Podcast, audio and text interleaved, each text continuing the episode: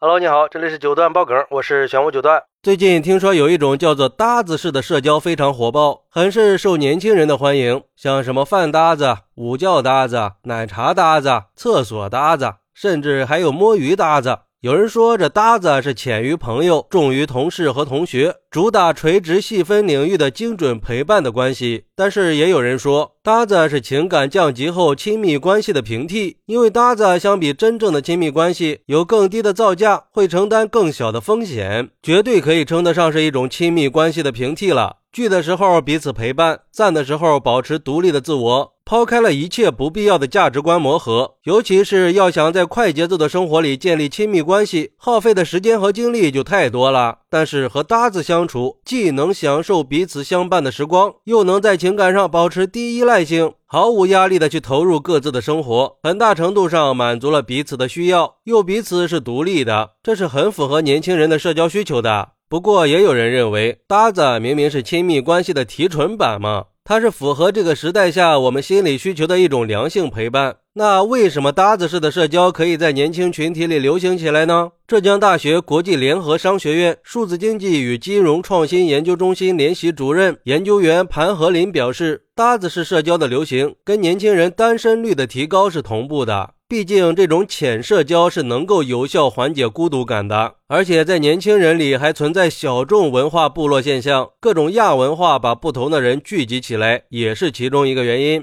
总之，搭子式社交虽然很难发展成社会主流的社交模式，但是因为很多年轻人都缺乏深度接触彼此的机会和时间，那搭子社交的存在就有了合理性。不过，值得注意的是，有一部分年轻人并不是把搭子当做退而求其次的选择，而是认为哪怕以后有了稳定的亲密关系，也不会抛弃和疏远搭子。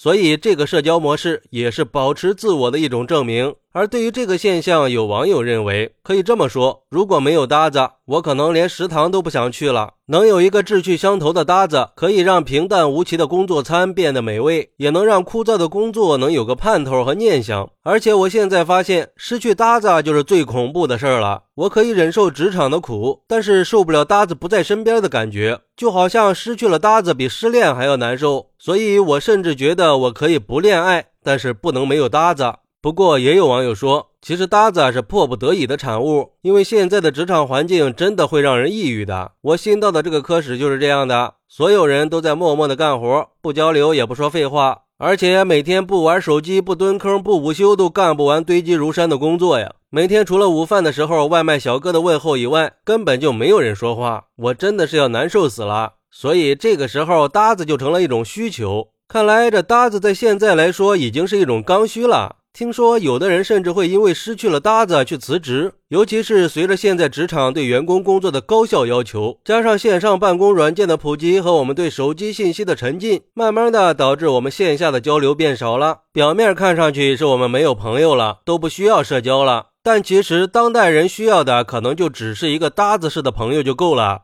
那这个时候搭子就成了最好的解决方案。沉浸在互联网环境的我们，很难做到各方面都契合和投机。或许在线下的有限接触里是比较相似的，但是在精神世界里却是完全没有共同话题的个体。而搭子就不一样了，只要在某个领域有相似的爱好，并且控制好分寸，不要越界，就能排解心里的焦虑和压抑情绪。但是，我觉得这并不意味着搭子就是情感降级的产物，它是我们在这个时代渴望保持完整自我倾向的映射。这就是它和消费降级、审美降级的不同。所以说，用情感降级去定义搭子，肯定是有失偏颇的。我倒是觉得，搭子这种点到为止的新型社交方式，反而是一种良性的关系。好，那你是怎么看待搭子社交的呢？快来评论区分享一下吧！我在评论区等你。喜欢我的朋友可以点个关注，加个订阅，送个月票。拜拜。